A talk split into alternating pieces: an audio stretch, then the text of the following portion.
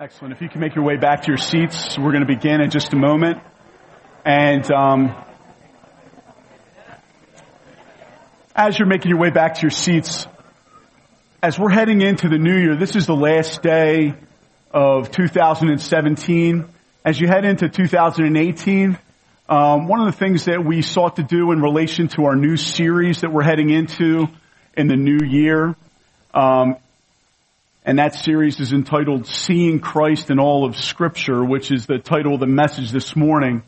Um, there is a Bible reading plan that um, we developed that will coincide with going through the book of Genesis in January and then in February as well. And so I have a January Christ Community Church Bible reading plan. Um, and at this time, I'd like to ask the ushers to begin to hand that out Uh, to everyone here, and uh, we hope that this would be a blessing to you in relation to going through the book of Genesis together. We really are aiming, as we go through Genesis, to study the Word of God together as a church family, and for this to really be an interactive experience, um, and I'm really looking forward uh, to this upcoming series.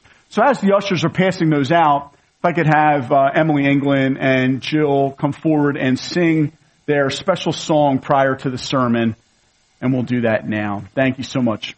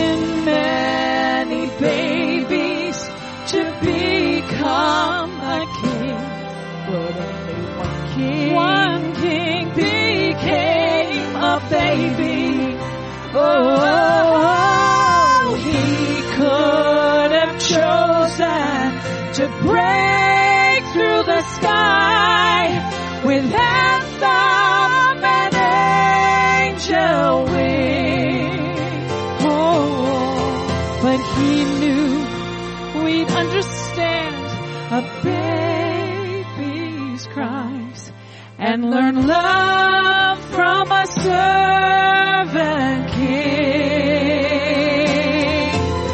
So he came with starlight and love in his eyes. No regal welcome for his infant Christ.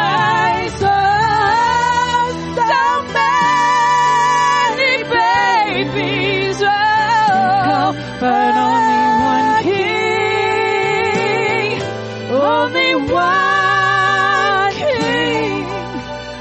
King, one King became a baby. Oh, oh, oh.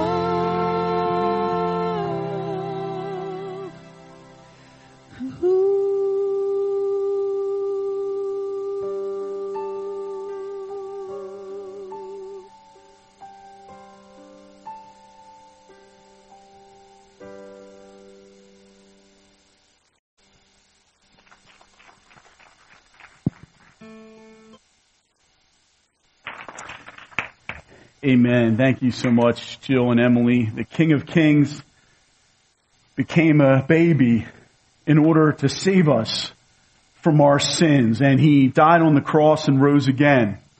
And after he rose again, he ascended. And where he is seated right now on his throne. We're going to be reading Luke chapter twenty-four this morning, beginning in verse thirteen, on a famous passage of the road to Emmaus, as we introduce the series upcoming entitled Seeing Christ in All of Scripture. And so open your Bibles with me to Luke twenty-four, and we're going to begin reading in verse thirteen, this wonderful passage of Scripture. I'm so excited to read this together with you. Let's read God's Word together. That very day, two of them were going to a village named Emmaus, about seven miles from Jerusalem, and they were talking with each other about all these things that had happened. While they were talking and discussing together, Jesus himself drew near and went with them. But their eyes were kept from recognizing him. And he said to them, "What is this conversation that you were holding with each other as you walk?" And they stood still, looking sad. And then one of them, named Cleopas, answered him, "Are you the only visitor to Jerusalem who does not know the things that have happened there in these days?" And he said to them, "What things?" Uh, you can't but just wish you could be in this moment when Jesus is asking such a question. And they said to him, "Concerning Jesus of Nazareth, a man who was a prophet, mighty in deed and word before God and all the people, and how our chief priests and rulers delivered him up to be crucified, condemned to death, and crucified him. But we had hoped that he was the one to redeem Israel. Yes, and besides all this, it is now the third day since these things happened. Moreover, some women of our company amazed us. They were at the tomb early in the morning, and when they did not find his body, they came back saying that they had even seen a vision of angels who said that he was alive. Some of those who were with us went to the tomb and found it, just as the women had said. But him they did not see." And he said to them, "O foolish ones and slow of heart to believe all that the prophets have spoken. Was it not necessary that the Christ should suffer these things and enter into his glory? And beginning with Moses and all the prophets, he interpreted to them in all the scriptures the things concerning himself." I love that verse. Verse twenty-seven. So they drew near to the village to which they were going. He acted as if he were going farther, but they urged him strongly, saying, "Stay with us, for it is toward evening, and the day is now far spent." So he went in to stay with them. And when he was at table with them, he took the bread and blessed and broke it and gave it to them. And their eyes were opened, and they recognized him. And he vanished from their sight. They said to each other, oh, I love this, "Did not our hearts burn within us while he talked to us on the road, while he opened to us the scriptures?" And they rose that same hour and returned to Jerusalem. And they found the eleven and those who were with them gathered together, saying, "The Lord has risen indeed and has appeared to Simon." Then they told what had happened on the road and how he was known to them in the breaking of the bread. And as they were talking about these things, Jesus himself stood among them and said to them, "Peace to you." But they were startled and frightened and thought they saw a spirit. And he said to them, "Why are you troubled? And why do doubts arise in your hearts? See my hands and my feet? That is I myself. Touch me and see. For a spirit does not have flesh and bones as you see that I have." And when he had said this, he showed them his hands and his feet. And while they still disbelieved for joy and were marveling, he said to them, Have you had, have you anything here to eat?" And they gave him a piece of broiled fish, and he took it and ate before them.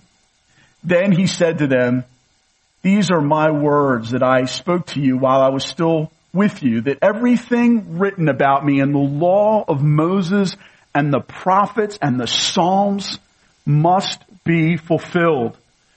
Then he opened their minds to understand the scriptures and said to them, "Thus it is written that the Christ should suffer and on the third day rise from the dead, and that repentance and forgiveness of sins should be proclaimed in his name to all nations, beginning from Jerusalem. You are witnesses of these things, and behold, I am sending the promise of my Father upon you, but stay in the city until you are clothed with power from on high." The title of the message this morning is Seeing Christ in All of Scripture. Let's pray together.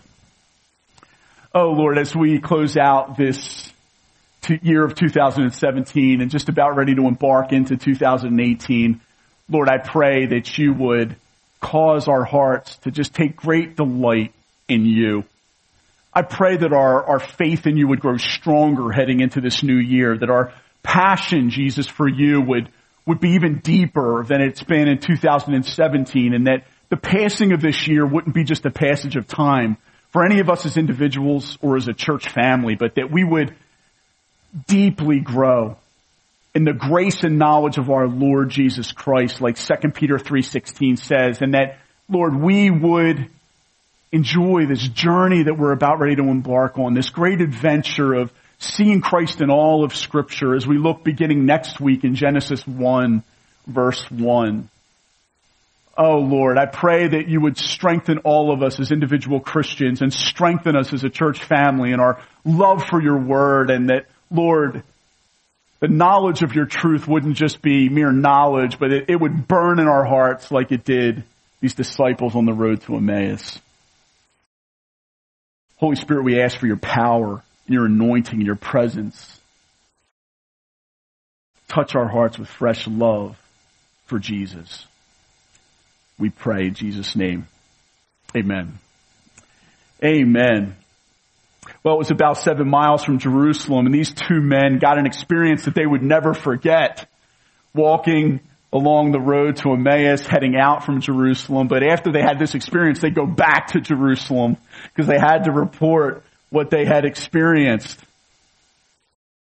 Because Jesus walked with them on the road and asked them what things, what things just took place in Jerusalem. Here, the one who was crucified for their sins and the one who was raised from the dead is asking them to describe for him what took place in Jerusalem. And we need to understand that the crucifixion and resurrection of Jesus was just an experience that the whole city of Jerusalem was just thrown into chaos and uproar over. The things concerning Jesus caused people to stand up and take notice. And here these disciples were still in a bit of confusion about all that happened. And we see here in the passage that they were sad. But that sadness was transformed over into joy. And a fresh fire was placed in their hearts as the Son of God himself interpreted the Scriptures for them. And really the main point this morning that I have is on the Emmaus Road, the resurrected Word of God made flesh interpreted the Word of God written. And their hearts burned within them. On the Emmaus Road, the resurrected Word of God made flesh interpreted the Word of God written. And their hearts burned within them. And the point closes with just a heartfelt prayer that I pray would be the prayer of all of us as a church family. Lord, Lord Jesus, cause our hearts to burn as well. Amen. Is that not our heart heading into this new year? Let that be our heart. Let that be our prayer as we embark on this journey to see Christ in all of Scripture, beginning next week in the book of Genesis. The E S V Study Bible writes not only the explicit prophecies about the Messiah, but also the historical patterns of God's activity again and again throughout the Old Testament looked forward to Jesus himself. Indeed, the Scriptures look forward. They point to Jesus. They're about Jesus. And this quote by Brian Chappell, I think, will be a blessing to you as well. Brian Chappell writes, "In its context, every passage possesses one or more of four redemptive foci or redemptive focuses, sightings of Christ, you might say. Every text is predictive of the work of Christ, preparatory for the work of Christ, reflective of the work of Christ, and or resultant of the work of Christ." I love that. In its context, every passage possesses one or f- more redemptive foci. Every text is predictive of the work of Christ, preparatory for the work of Christ, reflective of the work of Christ, and or resultant of the work of Christ. The Bible from Genesis to Revelation is, is about God's promises that he made and promises that he keeps. And we're going to look Old Testament and New throughout the Scriptures like Jesus here on the road to Emmaus, opening up the Old Testament Scriptures themselves.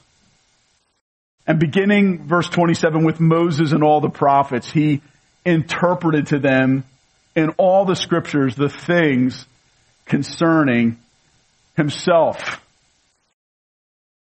Jesus opens up the Old Testament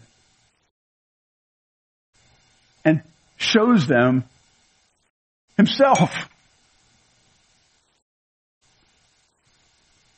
I just think it's an amazing thing that here Jesus Christ is in the flesh in front of them. And yet what he does for these disciples is he opens them up to the Scriptures to show them in the Word of God the things concerning himself. That's, that ought to say something about the high view of Scripture Jesus has, the Word of God written has in his heart, that he would be there in flesh and blood, and yet he would point them to the Word of God written to prove to them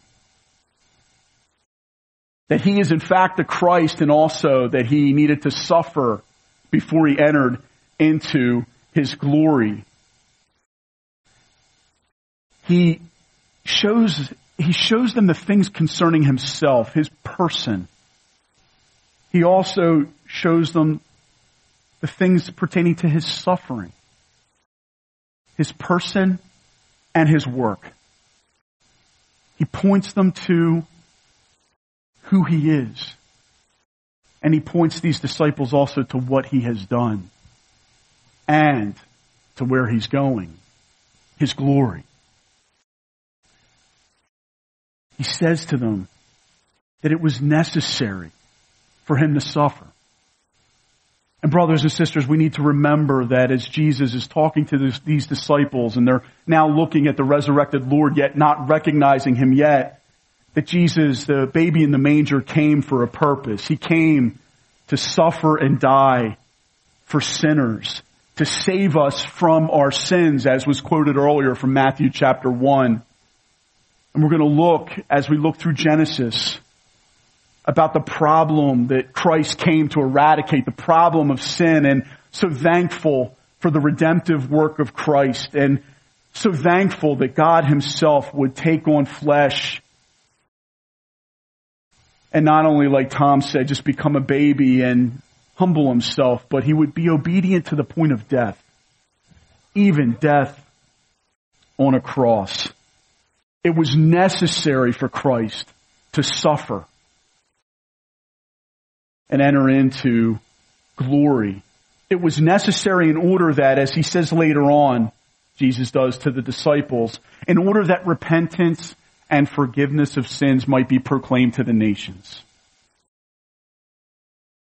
We need to remember that there would be no message of good news, no message of good news at all, no hope of repentance, no hope of forgiveness of sins, no hope for the nations, had Christ himself not come and suffered in our place on the cross.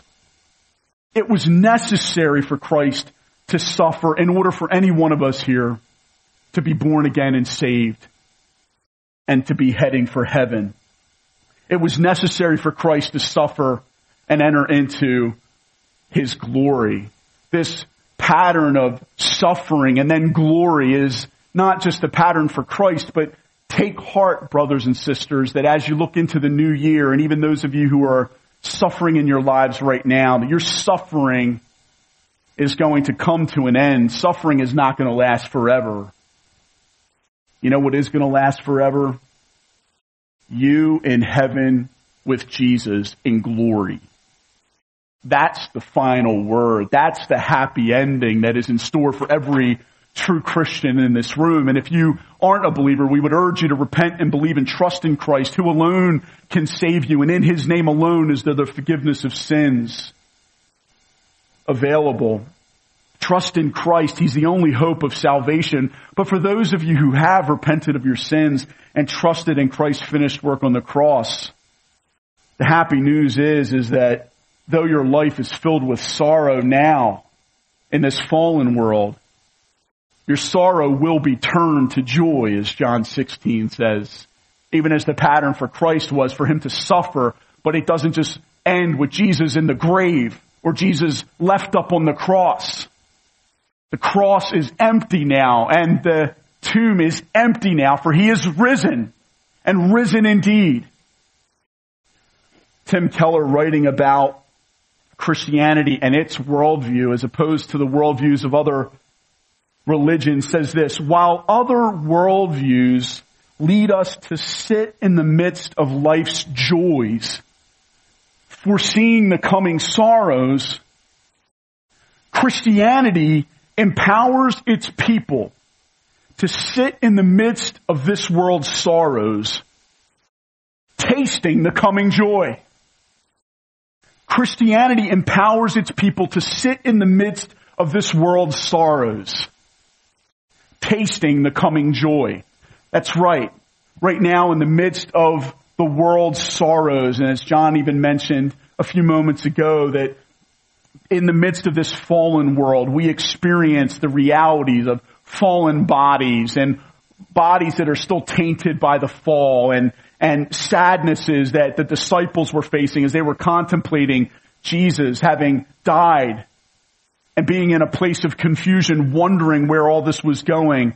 The good news is, is because we serve a risen Savior, we are able to, brothers and sisters, sit in the midst of this world's sorrows in this fallen world while tasting the coming joy.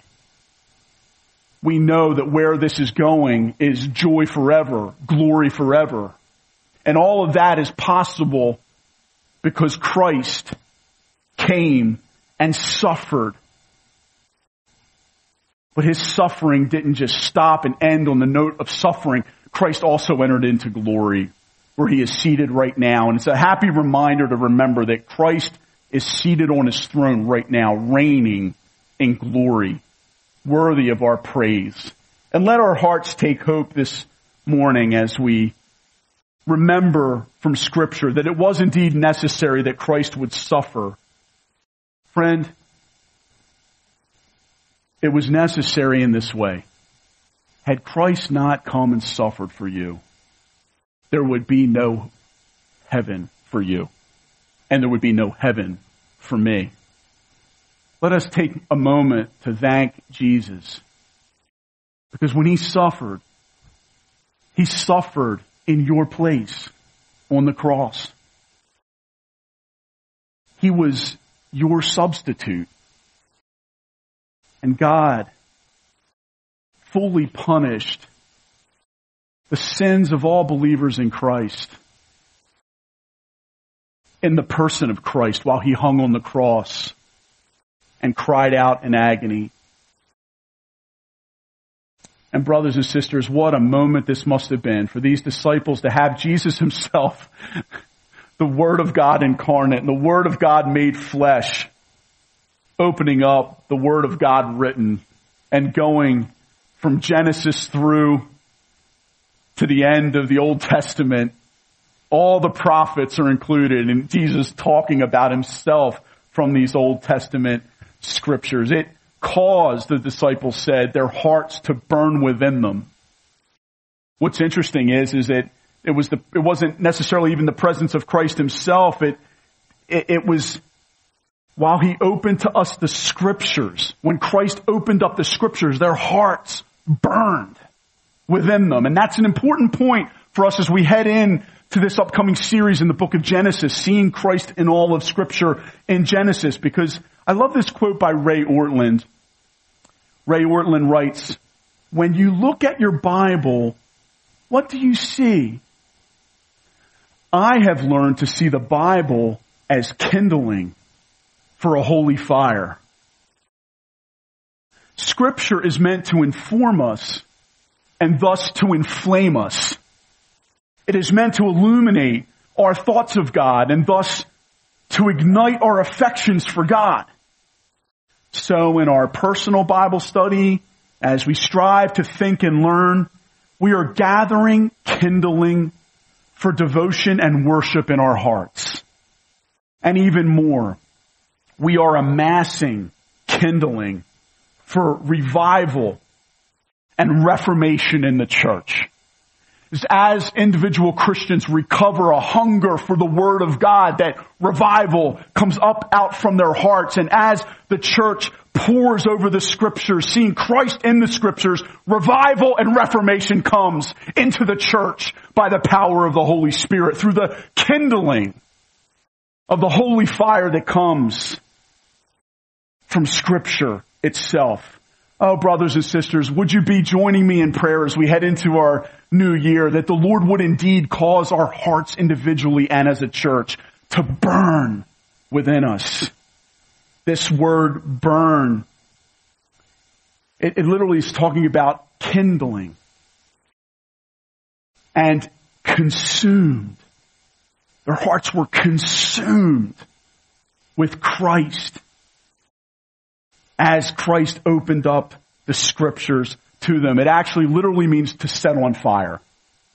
Their hearts burned. Their hearts were set on fire as Jesus opened up the scriptures to them and showed them the things concerning himself. And oh, what a happy discovery that must have been for them as he opened up their mind as well to understand, it says later on in Luke twenty-four, and all of this is a gift, a kind gift from God. We would be darkened in our understanding, unable to even understand the scriptures if it wasn't, brothers and sisters, from the kindness of the Holy Spirit opening up our eyes to even be able to see Jesus. Isn't it so kind that he opens our eyes to see Jesus, gives us understanding into the scriptures, and then also ignites fire in our hearts that burns with a holy fire. So brothers and sisters, let us start to take on the view, the wonderful view of learning to see your Bible as kindling for a holy fire. You know, you hear it a lot of, you know, I'm not really that good at reading my Bible. I, I don't really If I'm honest, I really like reading it. I'm not really a reader. I understand that. But it's vital for us to partake of Holy Scripture. And by viewing it as kindling for a holy fire, I hope that in some way it would cause your heart to be renewed in its hunger for the Scriptures as you head into the new year. May it be that the days of sort of being ho-hum about getting into your Bible in the morning before work would fade away, and what is replaced is a holy fire, a desire to see the Lord do a wonderful thing in your heart. I think a lot of times we, we don't have the long view in relation to what Scripture and reading Scripture can do. Jeffrey Thomas, writing about this, writes this. He says, so do not expect always to get an emotional charge or a feeling of quiet peace when you read the Bible. By the grace of God, you may expect that to be a frequent experience, but often you will get no emotional response at all. Let the word break over your heart and mind again and again as the years go by and as the days and the hours go by. And imperceptibly, there will come great changes in your attitude and outlook and conduct. You will probably be the last to recognize these. Often you will feel very, very small because when your eyes close for the last time in death and never again read the Word of God in Scripture, you will open them to the Word of God in the flesh. And that same Jesus of the Bible, whom you have known for so long, will stand before you to take you forever to his eternal home. Let the Word of God break over your heart and your mind again and again and again. Let the water of the Word just flow over the rocks of our heart again and again and again. And there's this wonderful effect that takes place as we come to church Sunday after Sunday and hear the Word of God preached. And as we go before the Lord in private and study the Word of God, brothers and sisters, there is something wonderful that's taking place. There's kindling that's set forth, and the Holy Spirit comes and ignites that into fire. But often we look and we complain that there's a lack of fire. Why is there not a fire in my soul? Well, brothers and sisters, let us look at our attitude toward reading the Word of God and Scripture intake, meditating on the Word of God day and night, as Joshua one verse eight says. I was newly saved in my senior year of high school, and this verse from Joshua one eight was given to me by a youth leader, and it encouraged me greatly. It says, "This book of the law shall not depart from your mouth, but you shall meditate on it day and night, so that you may be careful to do according to all that is written in it. For then you will make your way prosperous, and then you will have good success. Do not let the book of this law depart from your mouth. Meditate on it day and night, so that you'll be quick to do everything written in it. Then you will be prosperous and successful." But there's a tie-in to the Scriptures and our attitude to the Scriptures.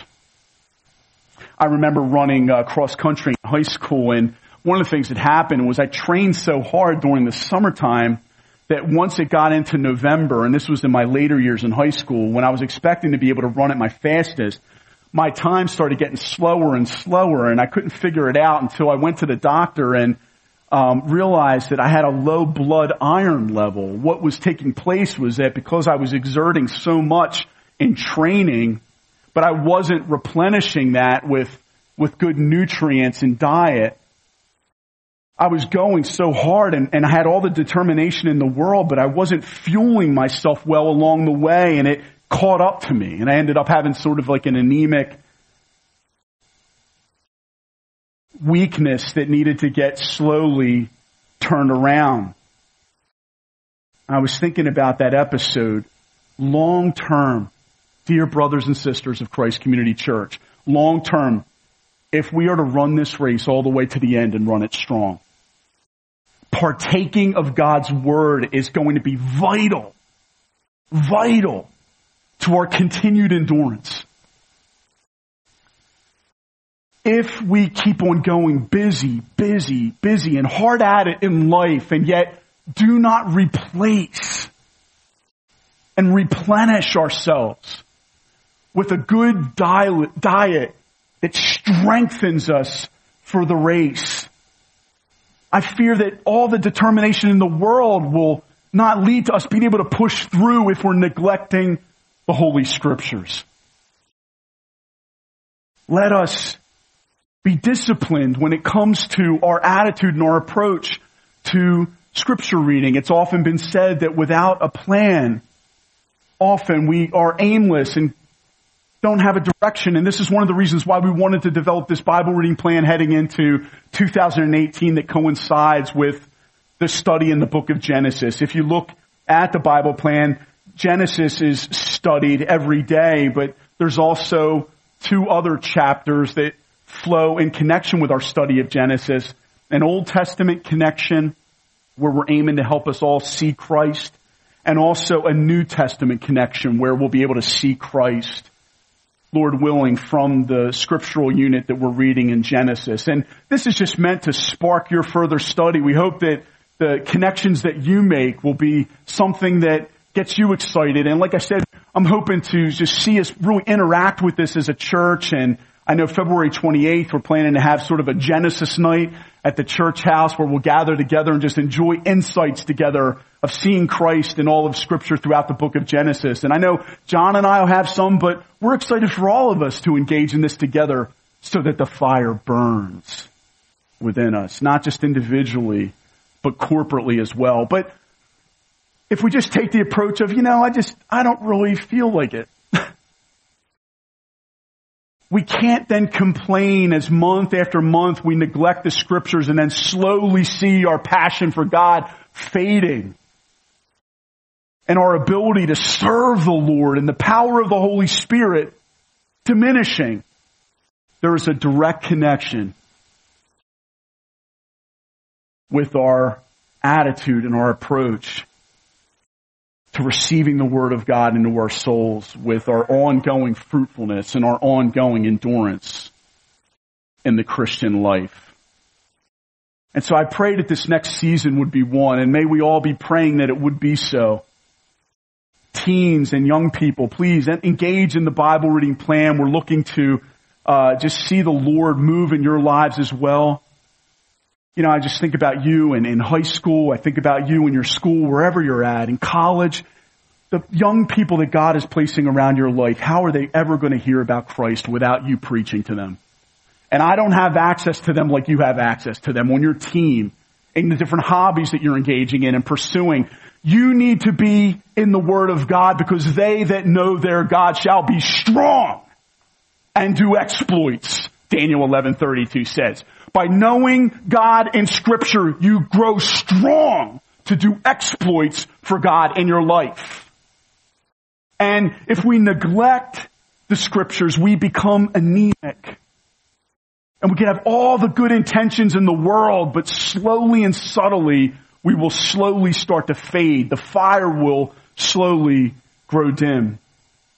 When we uh, moved into our house that we're in now, there was a, a pellet stove over in the corner, and I had never seen one of these before. We had never had like a fireplace or a stove in the house we grew up in when I was growing up, but our house now has a pellet stove, and I, at first I thought, oh man, it's over there in the corner. It's this big bulky thing, and I, I wish it wasn't there. I'll tell you, it's, it's been getting down into the single digits. I can tell you that having that pellet stove has turned out to be a real blessing. One of the things that causes this to work is it breaks up wood into little pellets, and they're like, they come in forty pound bags, and you empty it into just this container, and there's this, you start the fire, but then you turn this little turnstile on. And as you turn the turnstile on, what happens is there's, it releases the wood pellets, just a few pellets at a time, into this burning fire that you've started. And because it just releases the pellets, just bit by bit, it causes a wonderful fire that heats your house to burn throughout the whole day. Brothers and sisters, our times with God and His Word are like that. bit by bit, the pellets drop into our soul as we go before the Word of God again and again and again. And what we experience is, is that the fire burns and it, it stays sustained. Jesus says, if you abide in me and my word abides in you, you will bear much fruit. John fifteen talks about my word abiding in you. It's like if the wood pellet stove dropped a few pellets and then was like, you know what? I don't really feel like dropping some more for a few more days. The fire would quickly go out. It's something that needs to be sustained in our lives. A regular going before the Word of God and public hearing of the Word, preached, but also a private going to the Lord and private devotional times of reading and prayer. All of these things drop the pellets into the pellet stove and cause the fire to burn brighter and brighter and brighter. And I don't know how it is with you, but when I think of my laptop, as my laptop's gotten older, and I found this as well just in life, I find that I used to be able to operate with a newer laptop with the laptop unplugged and the battery would stay charged for a long time all the way through the day.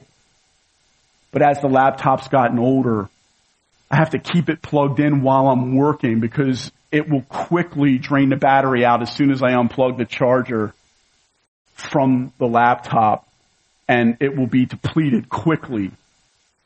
With our busy lives, running to and fro and going at a crazy pace, and it doesn't seem like that's slowing down, we need to keep the laptop plugged in. We need to keep the power of the Word of God fresh and current. And if it's hard for you to read, do what Ray Brenner has done so well as an example to the men in our church. Buy the Bible on C D and throw it in your player as you're driving to work in the morning and grab five minutes here, steal five minutes there. Let the wood pellets keep dropping and let the kindling of the Scriptures fall into the fire of the Holy Spirit that dwells within you, because that is what's going to ignite passion. It's no surprise that someone who's drawing close to the Lord in the Scriptures is also growing closer to the Lord in their personal passion for Him as well. And it's also no surprise that when that fades, for any of us, brothers and sisters, the fire will quickly grow dim. And so there's a responsibility. By the grace of God, may we own it and may we walk in it in a grace-motivated way. But as we head into this new year in two thousand eighteen, may our hunger and passion and devotion, our diligence and our discipline of reading the Word of God and going before it again and again, allowing it to break over our heart and mind again and again, allowing the wood pellets to drop, keeping the uh, the, the uh, laptop plugged in so that the charge remains at one hundred percent. Brothers and sisters, that's the way to remain filled with the Holy Spirit and with the power that we need. Otherwise, we will be driving around on fumes, barely surviving. God doesn't want us just surviving. What this is about is a kindling and a fire that leads to you thriving, and everybody around you begins to feel the heat of Christ, the comfort of Christ, as the Scriptures that you have had breaking over your heart and mind are accessed by the Holy Spirit in moments of time as you're giving a word in due season here to a friend, a word in due season there over text to another. And ministry to your spouse, ministry to your children, ministry into the life of the church, ministry out to the lost. Brothers and sisters, it's directly connected. Directly connected to our devotion, to hearing and applying the Word of God into our lives. Do not let the book of this law depart from your mouth. Meditate on it day and night so that you'll be quick to do everything written in it. Then you will be prosperous and successful. Oh, I don't want your energy to be depleted the way mine was depleted in cross-country season of my senior year, at a time when I was meant to be operating at a peak level. I could barely finish a race. My prayer is, is Christ Community, not that we would barely finish, but that we would thrive and run all the way across the finish line and run this race with endurance. Hebrews twelve, the race marked out for us, looking unto Jesus, the author and perfecter of our faith, who for the joy set before him endured the cross, scorning its shame, and then he sat down at the right hand of the throne of God. So fill our minds with Christ. Let the word of Christ dwell in you richly. This is so important to Jesus that as he encounters in the flesh these two disciples on the road, he didn't just say, hey, look at me in body. He said, look at me in the word. That's how important this is. And that ought to motivate us.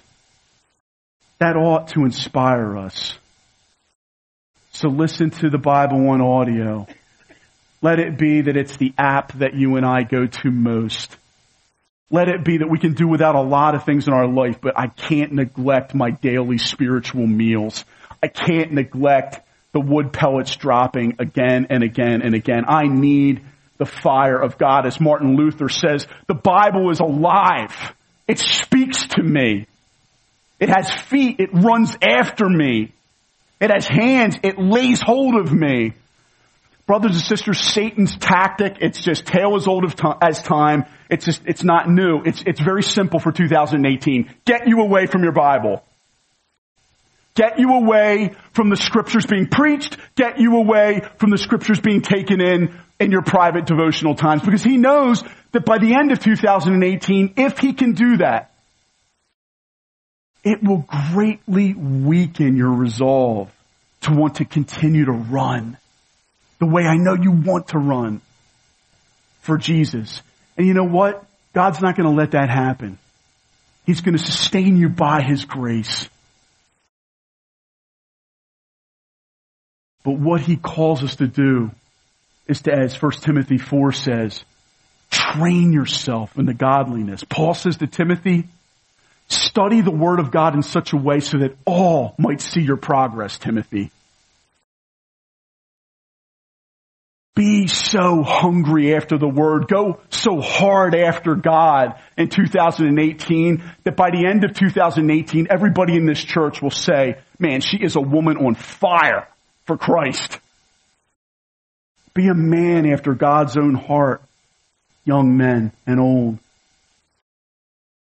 Let your attitude and your discipline and your diligence into the word of God in two thousand eighteen be so great that what Paul said to Timothy would be true about you. You know what? Every one of us can see his progress. Every one of us can see his growth in discipleship.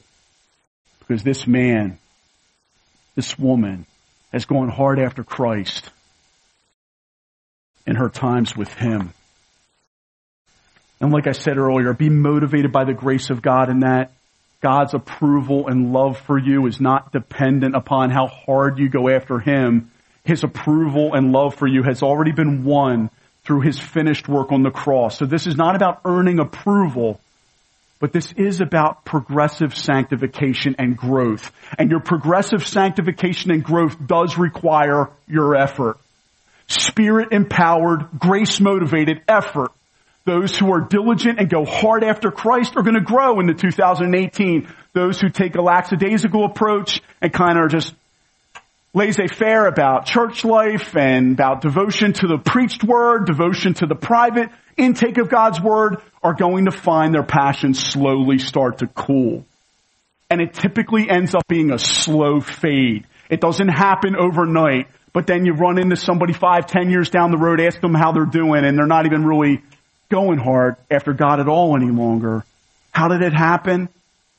Just one day after another of what used to be a fire for God's word, moving into indifference toward it and slowly fading away. May it not be said of any of us Mia Hamm, the American soccer player and gold medalist, said about her training for the Olympics a number of years ago, that in her training, she described it as, I am building a fire, and every day I train, I add more fuel. And at just the right moment, I light the match.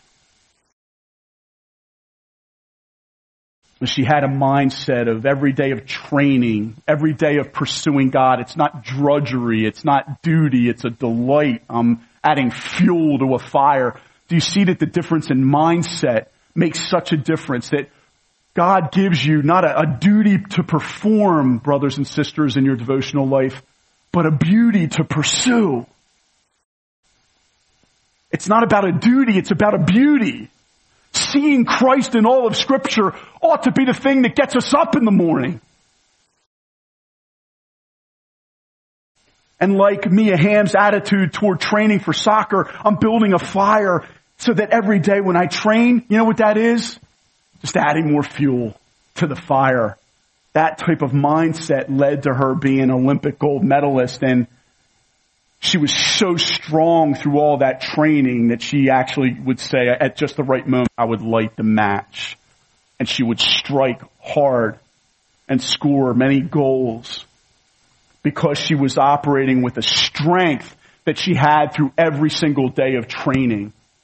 And every good athlete knows that what you see on the highlight reels isn't really reality.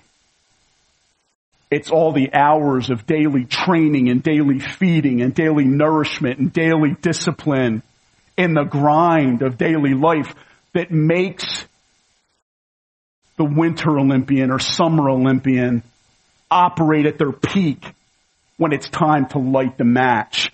What happens is we need to be Christians who are so filled with the Holy Spirit, so filled with the kindling of the holy fire that that when there is a need and when there is a need for somebody to be ministered to, we are so filled with God that it is a joy and delight to lay hands on someone else and see them get filled with God as well. And if we are operating on fumes, we're barely going to be able to help ourselves, let alone help others. So God desires for us to be people and Christians that are filled to overflowing, so that we might be able to be a blessing to all. I'm excited about this upcoming series in the book of Genesis. We're going to spend two months in the book of Genesis together as a church, and then we'll turn immediately into Exodus, and we'll go into the book of Exodus. I can't wait to see Christ in Genesis with you, and I can't wait to see Christ in Exodus, and I can't wait to see Christ in Leviticus with you. I am so looking forward to going through this journey together with you, church. But in order for the maximum impact of the Holy Spirit to be felt by all of us, we all need to engage it together. May we all engage it with passion and devotion. Because you know what? I thank God for hearing just a few insights here and there by a few. I want to hear your insights. I want to hear how Christ is stirring your heart up and lighting your fire from Genesis chapter fifteen. I can't wait for that. I need that. We need that in the fellowship life of our church, the kindling of Holy Scripture to light the sacred fire so that we burn for Christ, for His glory. I mean, I'm so motivated by this. I, my wife's got a Facebook uh, account. I don't have a Facebook account, but Josh Sarid has been doing such a great job managing our church Facebook account and our church Instagram account. He developed, thank you, Josh, for all of that. And I'm aiming to do what I can to even just, as I'm engaging this Bible reading plan with you, my hope is to be able to just share things I'm getting excited about on a daily basis. My hope and prayer is that I'll be able to share that on the church Facebook account as well. And so if you're not on If you, if you haven't been uh, friended yet or friending, I haven't done this yet, so I'm just looking ahead to it. This is all old for you, but new for me.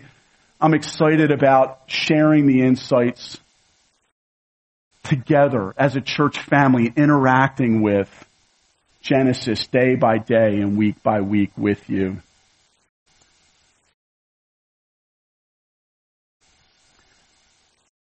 I was thinking about this. There's so much to say, but I'm going to cap it off here. We've only got one life to live here for God.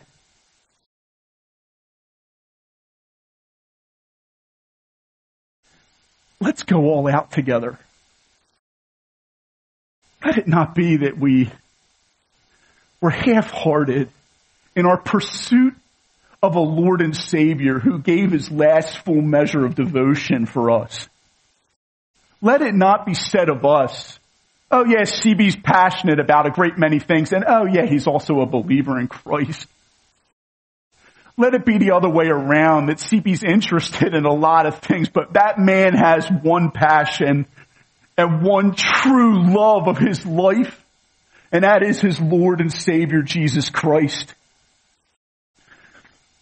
Brothers and sisters, let us make our lives count for the glory of God. Let us burn with a purpose to be used in this short life that we have to live here. There's nothing else that matters, eternally speaking, but living for Jesus Christ, who gave his life for us. I want to share this closing illustration so that we might burn with passion and run in such a way. On July tenth, nineteen twenty-four, the Olympic four hundred meter finals were run. Eric Liddell, who by conviction from the word didn't want to run the one hundred meter on the Lord's day, instead rose to race the four hundred meters. The race that wasn't his strongest.